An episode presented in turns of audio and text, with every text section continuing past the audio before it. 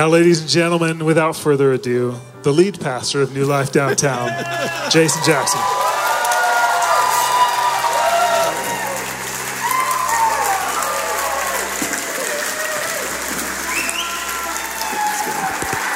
Appreciate it,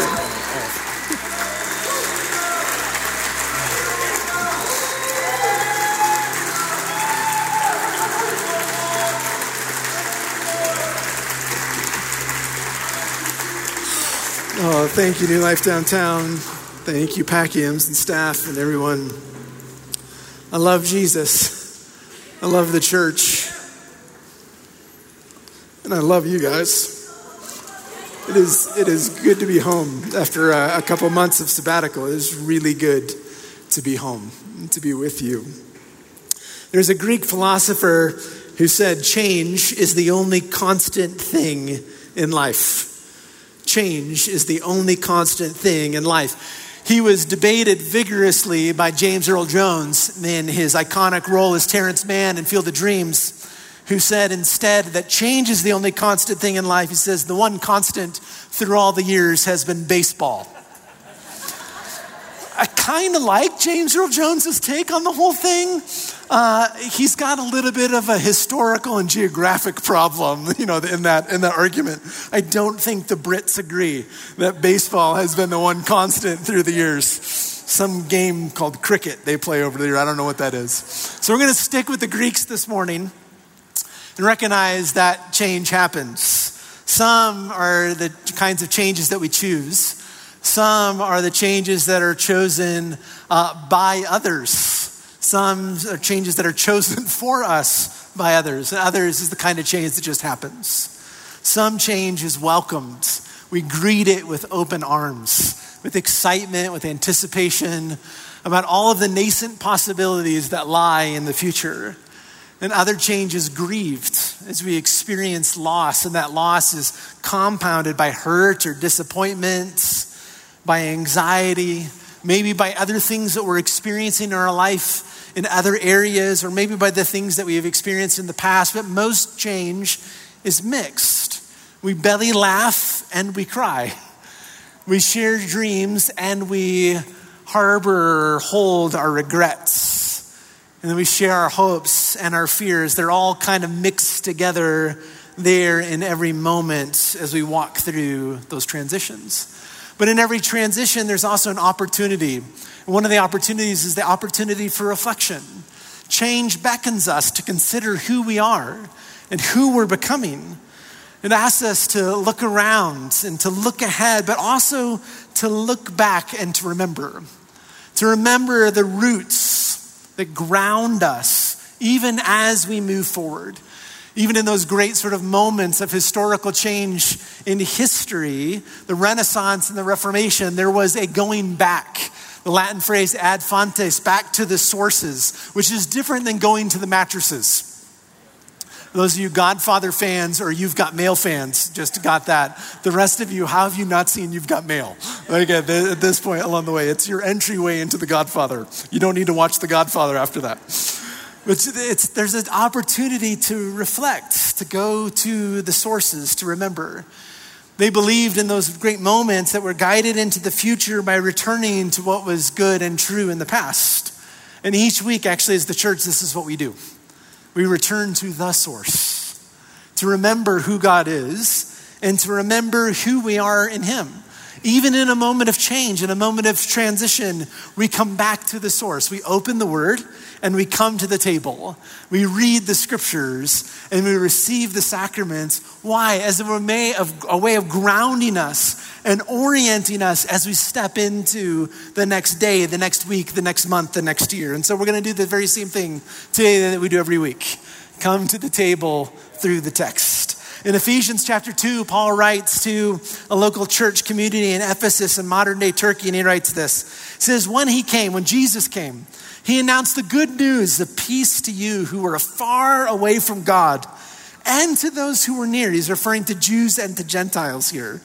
We now both have access to the Father through Christ by the one Spirit. So now you are no longer strangers and aliens. Rather, you are fellow citizens, co citizens with the saints, with God's people, and members of God's household. You belong to God's household. There is a deep longing inside of all of us as humans to be a part, to belong to find our place and to find our people.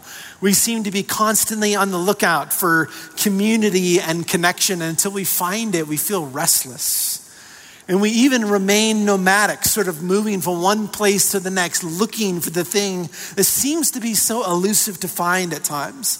And we'll even go so far as we'll just try to manufacture it in whatever way that we can. We'll try to will it into existence, or we'll even settle for really superficial connections. I was uh, this last week spent a lot of time at baseball games and got a chance to go last Wednesday night to Dodger Stadium and joined 53,000 fans for a midweek game. It was crazy. It was one of the best baseball experiences I've ever been a part of. And in that midst of 53,000 fans, as the Dodgers played my hometown Minnesota Twins, there were 300 Twins fans. And we found each other.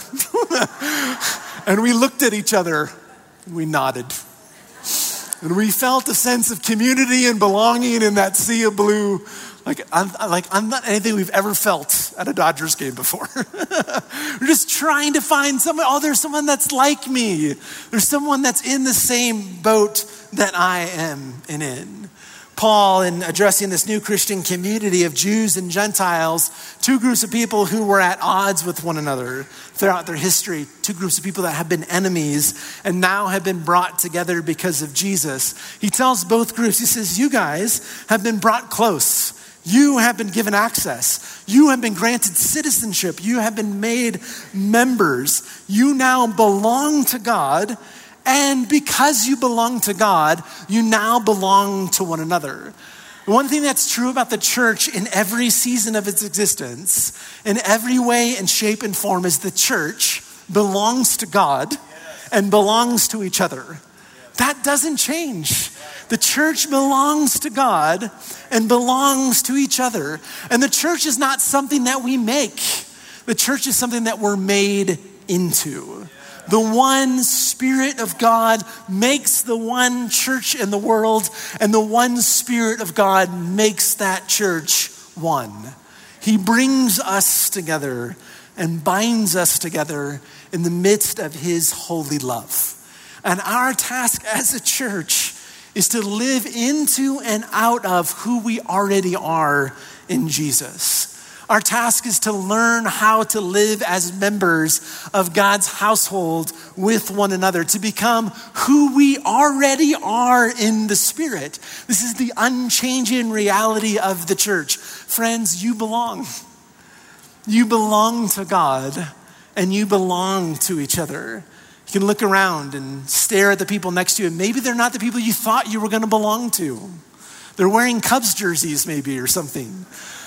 But you belong to God, and you belong to one another.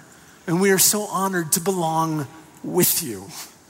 As Ephesians chapter 2, verse 20, he then goes on and says this He says, It's God's household.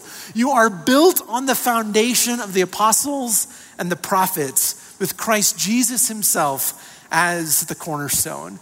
Here is one of those many occasions in Paul's letter where he begins to mix or shift metaphors. This happens to Paul a lot. I think it's sort of a vocational standard for pastors. We start telling, telling one story, then we slip into another. We start with one image and go to another. There's something that happens for all of us when we're trying to take our limited language and wrap it around the unlimited God.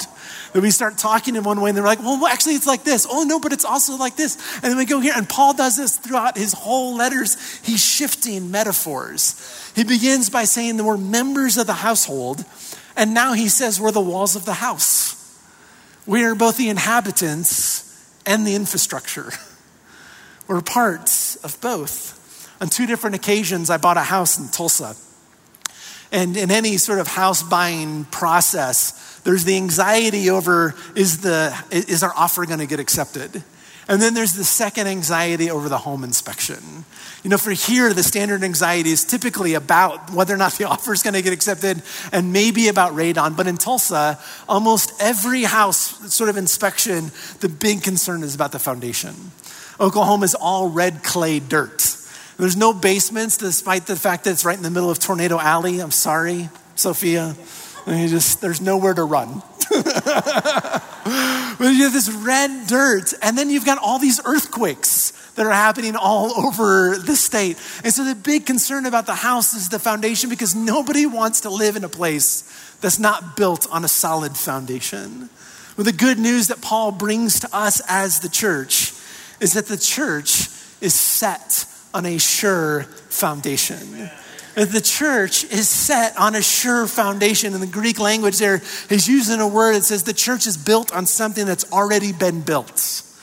The church rests on a foundation that is already firmly established. He said that that foundation was actually the apostles, the early followers of Jesus who gave us the New Testament, and the prophets, referring to all of those who came before them and wrote and collected the Old Testament.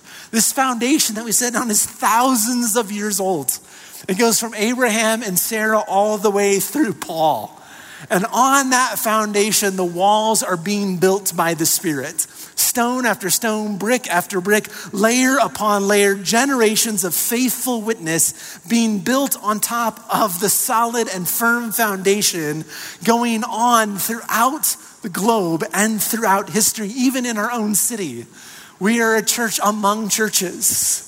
And there's a church that has been here for 150 years giving faithful witness. Thank you, First Pres, for what you've done in this city and that we get to be a part of faithful witness here. Even ourselves, we're part of the history of New Life Church going back 30 years, 10 years of our own sort of being built together at New Life downtown.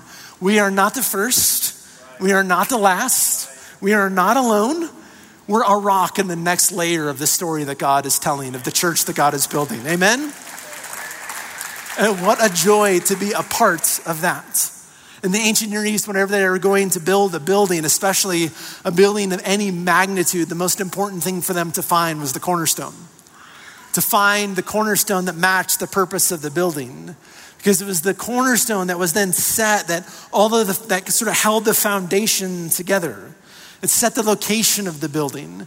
It set the size and the direction of the walls. It determined the building's size and, in many ways, its purpose, what it could be used for. And Paul says that in the midst of this foundation, Jesus himself is the cornerstone that we're all built upon. And Jesus, and Jesus alone, has always been the cornerstone of the church. Jesus and Jesus alone has always been the foundation. And even as Glenn said earlier, he's the, not just the cornerstone, but also the capstone. The first and the last, the beginning and the end, the Alpha and the Omega, the one who is actually the true constant in the universe is Jesus himself, and we are being built upon him. Isaiah puts it this way it says, Therefore, the Lord God says, Look, I'm laying in Zion a stone. What kind of stone? One that's been tested found to be true. A valuable cornerstone, a sure foundation. And the one who trusts in it, the one who trusts in him, will not tremble. We are set on the sure foundation of Jesus Christ and all who faithfully come before him, and we are being built into the church by the Spirit. But we sit on the one we can trust, the one who's proven, the one who will last, Jesus the one who is the constant in the midst of all of the changes that we experience in our lives and in this world.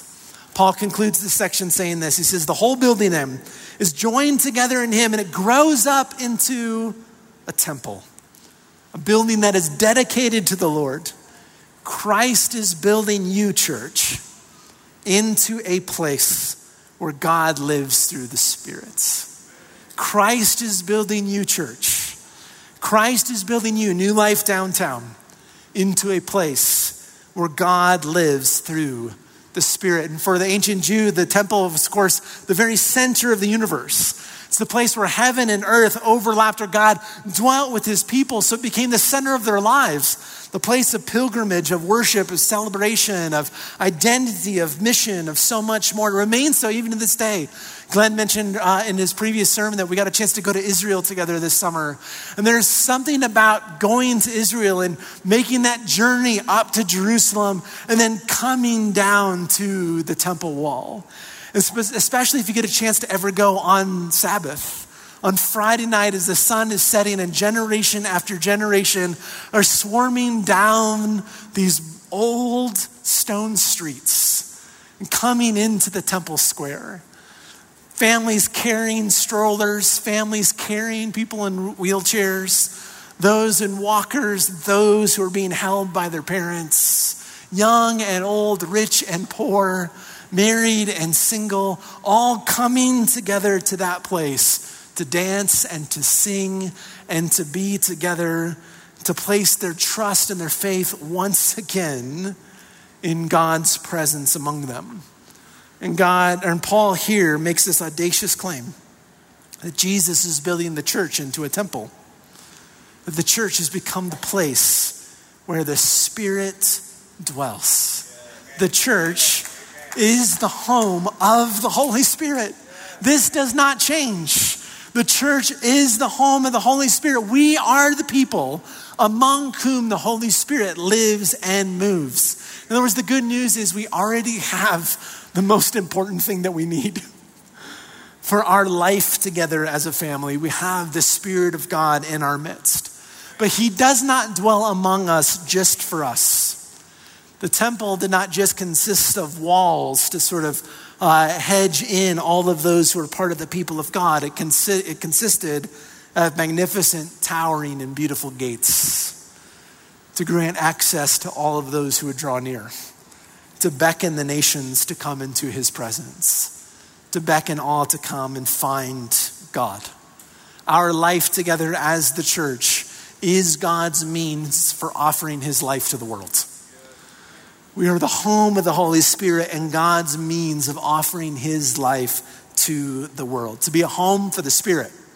The Spirit who woos, who welcomes, who saves, who heals, who redeems, who restores, who teaches, who guides, who disciples, who empowers, who loves. To be a home for that Spirit means to be a home for each other and to be a home for others. To be a home for those who do not yet know Jesus are those who are not sure what to do with Jesus. It's to be at home for those who doubt, to be a home for the disenchanted and the deconstructing and those who are reconstructing after a painful experience. It's to be a home for newborns and newlyweds and new believers and those who are new to the city. It's to be a home for the married and the single, the child and the teenager, the sick, the aging, the dying, the home builder and the unhoused, missionaries who are in training or on furlough or in the field, military families, especially as they walk through deployment, educators and first responders, and refugees and kids in foster care. It's to be a home for them all. And that is still our call as the church to be the place where the Spirit of God dwells, that Jesus might invite our city to come and encounter his living and loving presence. To be the church is to welcome the Spirit into our midst and to welcome others into his presence. The Greeks claim that the only, the only thing that is constant is change. But we know the one true constant in the world is the love, grace, mercy, and truth that is revealed in who Jesus Christ is. And so we put our faith in the faithful one.